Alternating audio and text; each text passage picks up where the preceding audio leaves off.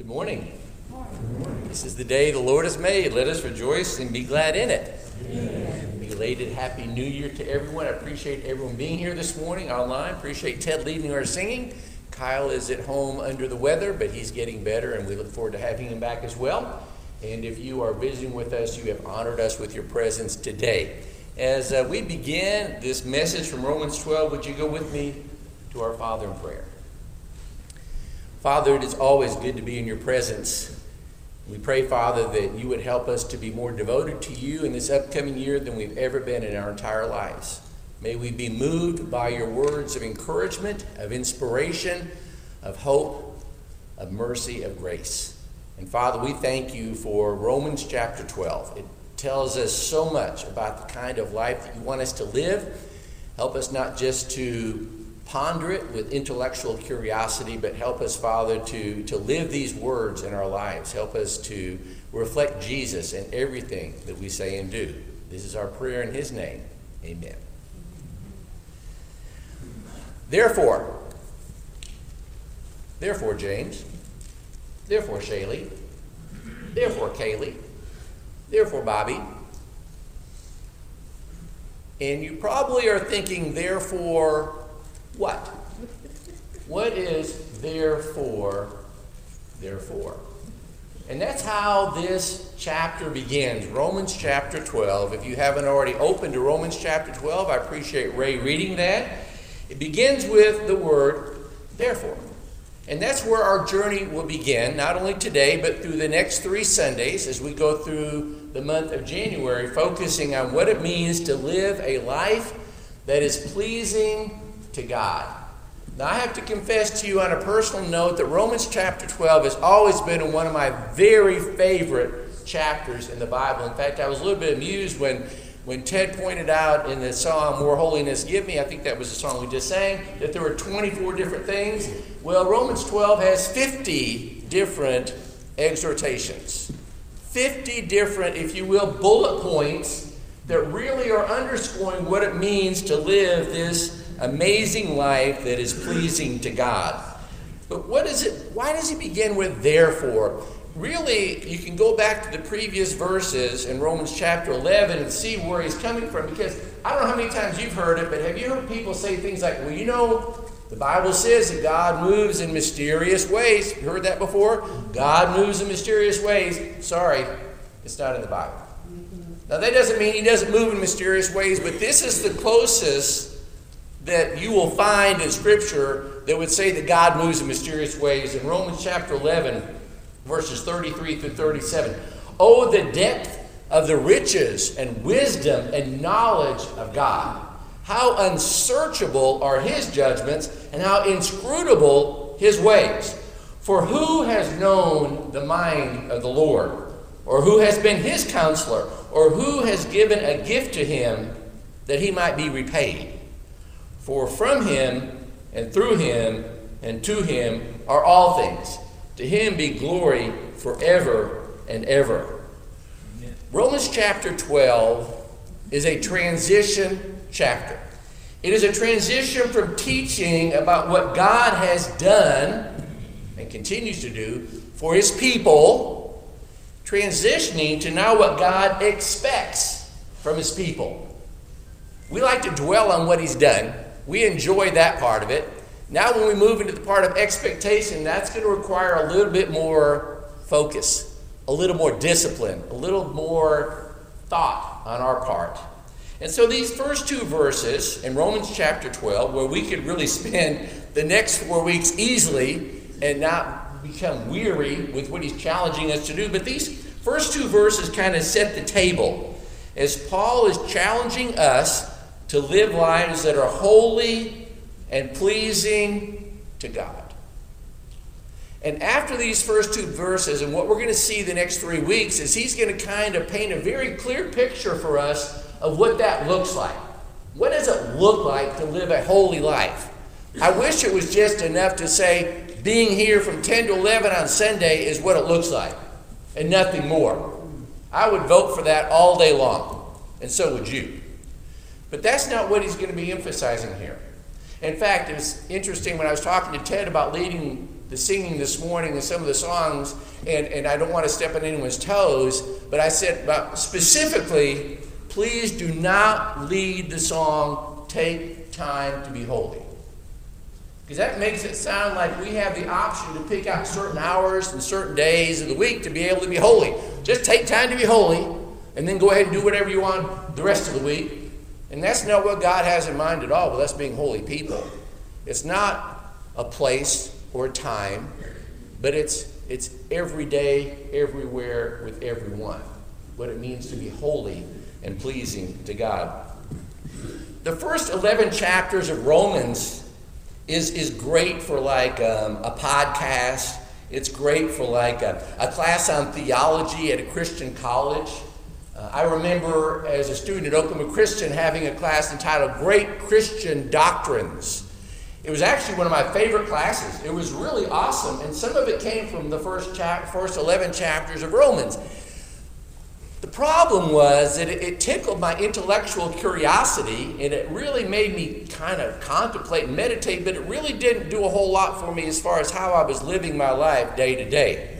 It wasn't like do unto others as you have them do unto you, or, or the only thing that matters is faith expressing itself in love, or serve one another, or let your light so shine before men that they may see you good deeds. It wasn't those kind of practical suggestions. There was a lot of this theology, and I don't mean to undermine that at all. That is an extremely important part of the Christian life. In fact, Paul would tell Timothy, who he was mentoring, he said, Now, Timothy, you need to watch your life. That's what Romans 12 is going to be. And you need to watch your doctrine closely. That's the first 11 chapters of Romans. And so in chapter 12, we're going to find out what it means to live this practical, day to day, Christ like life. As we enter into this new year, 2022, we need to be about letting our light shine before men. We need to be about declaring the praises of Him who has called us from darkness into light. And here's where we really need to find great comfort and consolation. He doesn't say to be able to really impact your world, you need to be able to read the New Testament in Greek. He doesn't say to really impact your world, you need to be able to have perfect pitch when you sing, and if you don't, don't sing. He doesn't say, if you really want to impact the world, you need to be able to preach like anybody that you've ever, ever heard before and even do it better than that person. He doesn't say that at all. These are very small requests, you might say. Small things that he's suggesting to us that can make a difference. I'll give you a personal example, just a personal one, and you have related this as well, but my uh, son's brother in law got COVID. He lives in Chicago, he came down with COVID. Well, I, I started just texting. I texted almost every day, nothing different than what you would have done, just to find out how he's doing. Well, he's all better now and everything, but my son told me the other day, he says, Boy, John just thought it was just so amazing and so awesome that you'd be texting me every day. And I'm thinking, that was no big deal. And that's my point. It wasn't a big deal for me, but it was for him. Mm-hmm. It's amazing how small acts of kindness can make such a difference in people's lives. And, church, if there's anything I know about you as a family, you have a servant's heart. And God is going to give us opportunities this year to do just that. You have a heart for people, you have a heart for those who have needs because you always fill them. And so I really hope that Romans chapter 12 is going to help reinforce this tone that we have as a church. A lot of things are going to be happening this year. We're probably going to be getting a full time preacher. We're probably going to be looking at some different things that have to do with our facilities and a lot of other different kind of things. But the key is how we are embracing teachings from Romans chapter 12. So it's interesting that when Paul begins, he says, Therefore, based on all these amazing things that God has done for us. Therefore, based on just how amazing He is as our God, I urge you. He doesn't say, I strongly suggest, or I hope against hope, or I'm wondering if. He says, I urge you. There is, there is a certain sense of expectation, obviously, urgency there.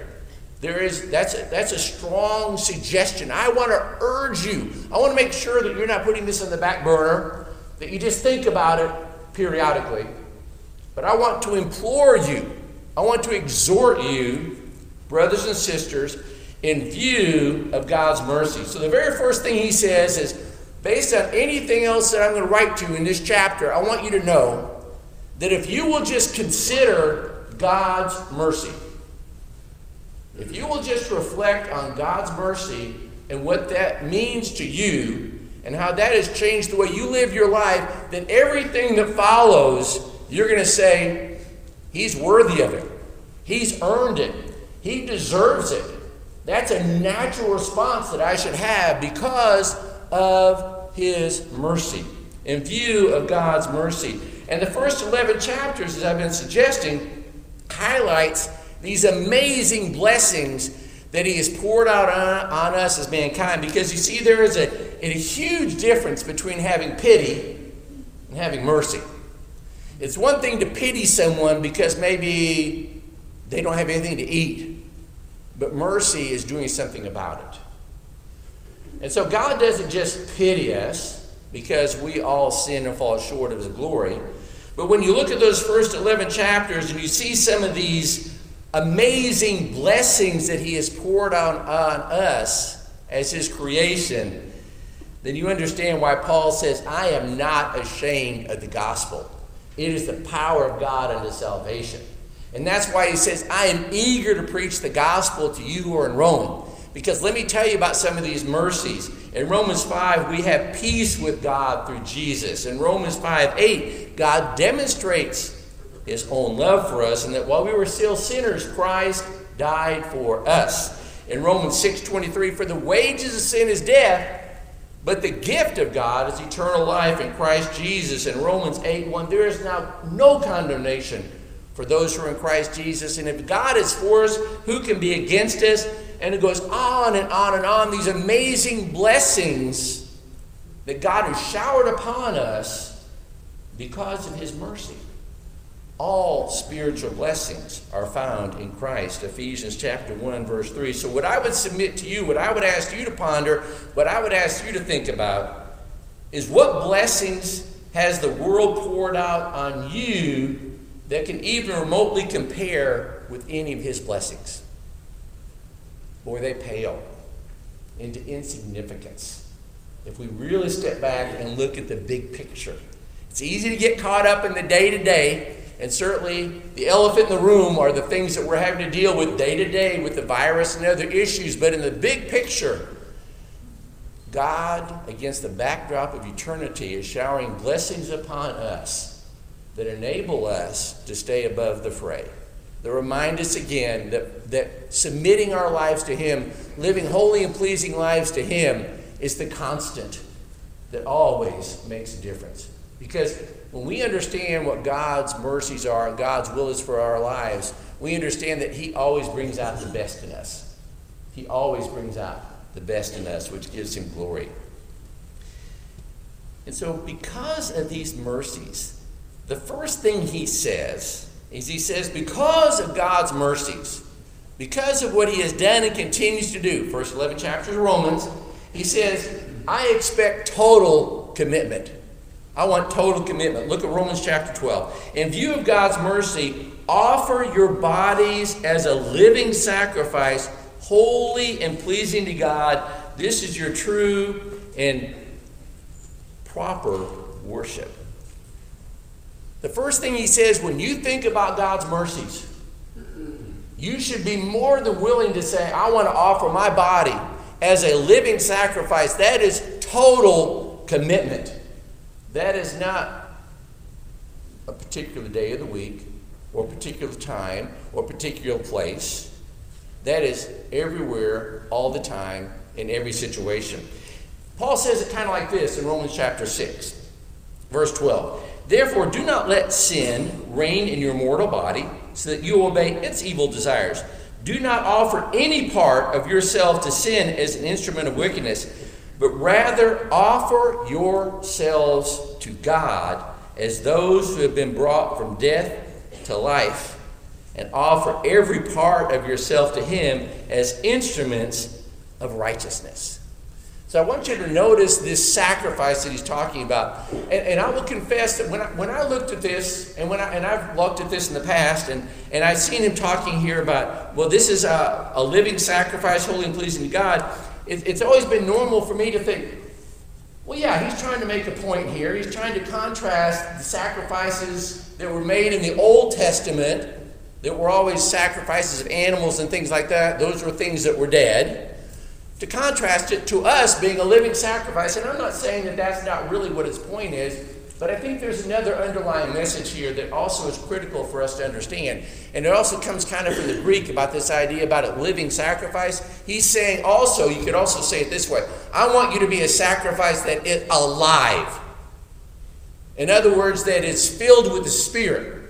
That it is, it is obvious that you are enthusiastic, that you are wanting to live God's life to the full. It is an alive experience. It is not like a funeral dirge, but that you are filled with the Spirit. And he's going to talk more about what that zeal looks like later on in Romans chapter 12. But not only does he say that it is alive, but he says it is also holy and pleasing to God. The reality is this we are all pleasers. We are. Every one of us. Some of us are into pleasing ourselves. Some of us are into pleasing family, neighbors, co workers, classmates at school. We're all pleasers to some degree. And God says, I want you to be holy and pleasing to me. Because the one assurance we have is when we are in God's Word, and we understand what it means to be holy and pleasing to Him, as I mentioned earlier, it will always bring out the best in us. It will always enable us to have an impact for good on the lives of other people. You see, the word holy, we know the word holy means to be set apart. But set apart for what? What? Set apart to be in a church building on Sunday? Oh, that would just be so demeaning to God to think that being set apart means to be sitting in a church building on Sunday morning. As wonderful as it is to be here with you, and I wouldn't want to be anyplace else, but it means so much more than that when he says set apart. What he means is that we are set apart, that we are reserved to give glory to God, that he is worthy of our complete devotion. To live a holy life is to live a life that acknowledges that God is worthy of our complete devotion every day, in every circumstance. That's what it really means to be holy.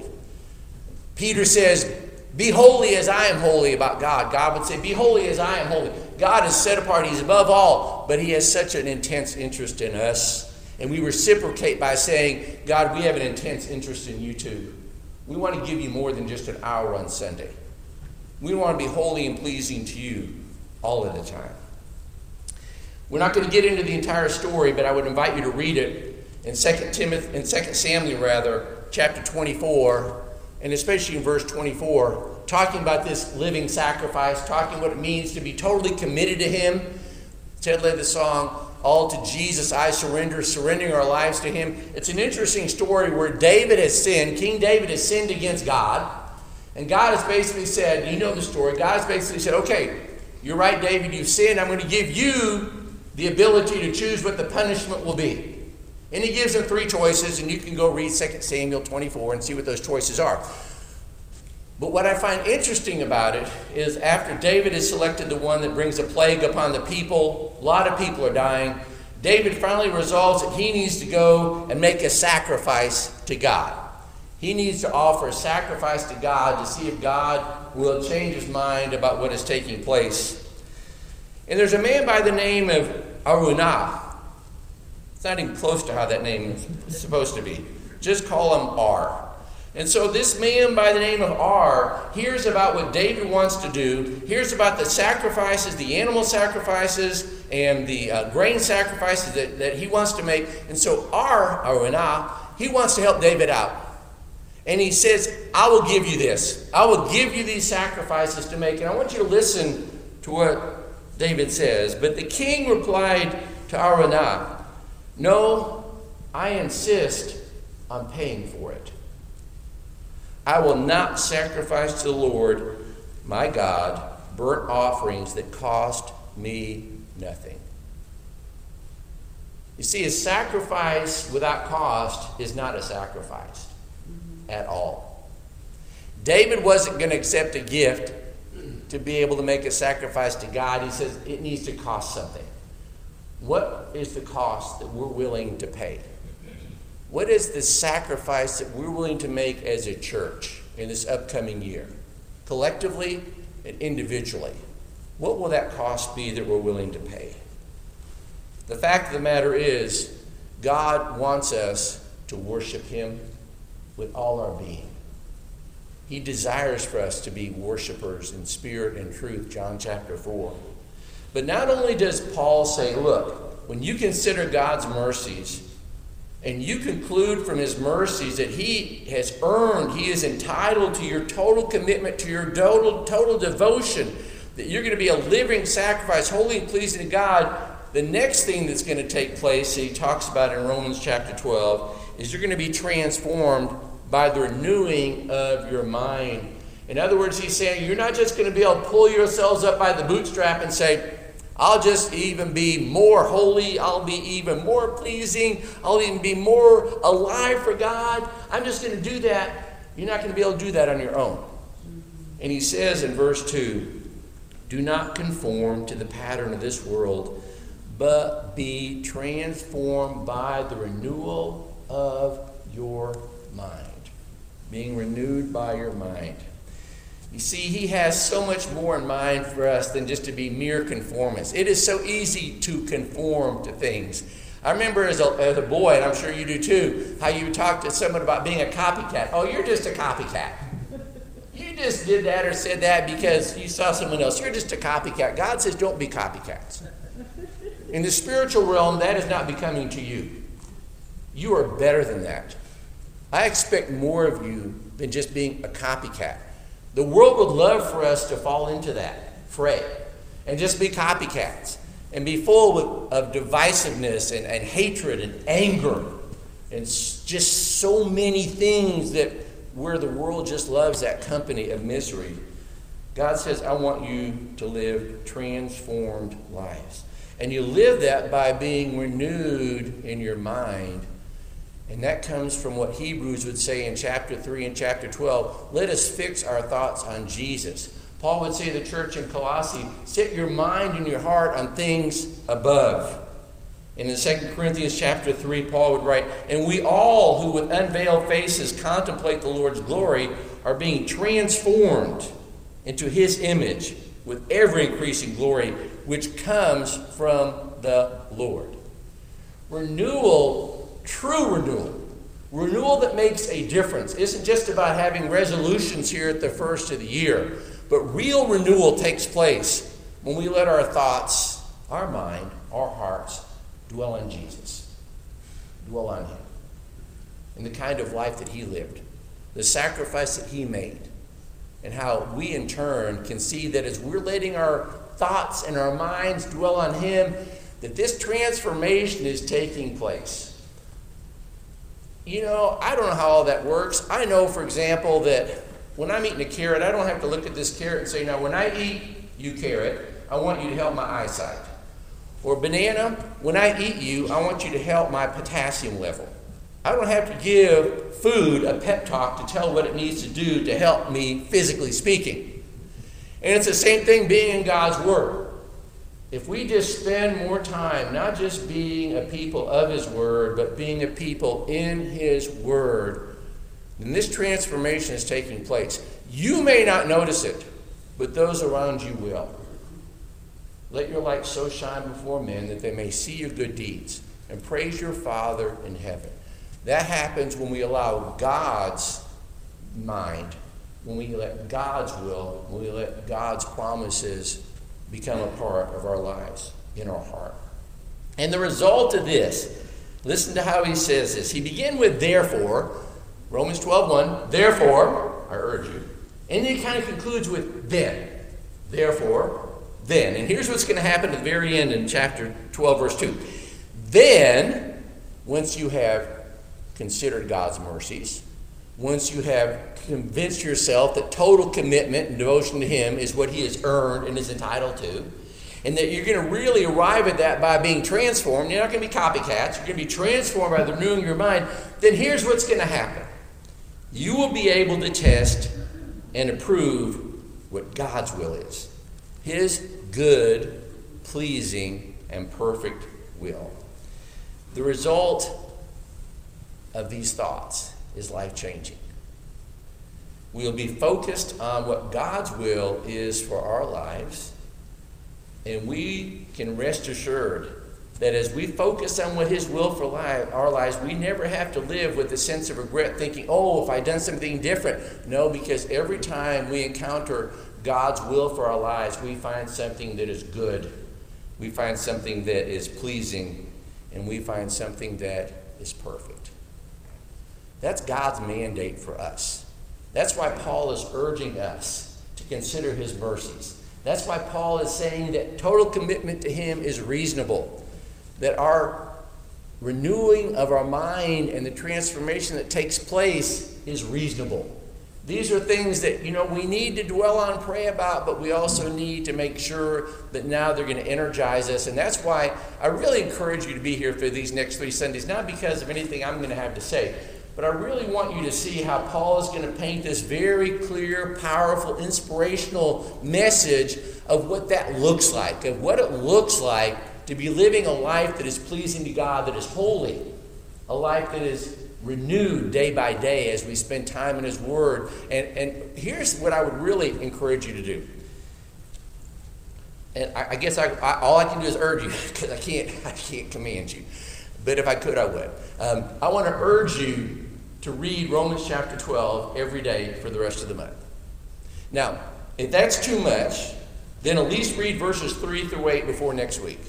At least 3 through 8, because that's where we're going to get our message from 3 through 8. But here's where this will allow us to let the rubber meet the road and really make a difference. So it's not just an intellectual experience that we're going through here.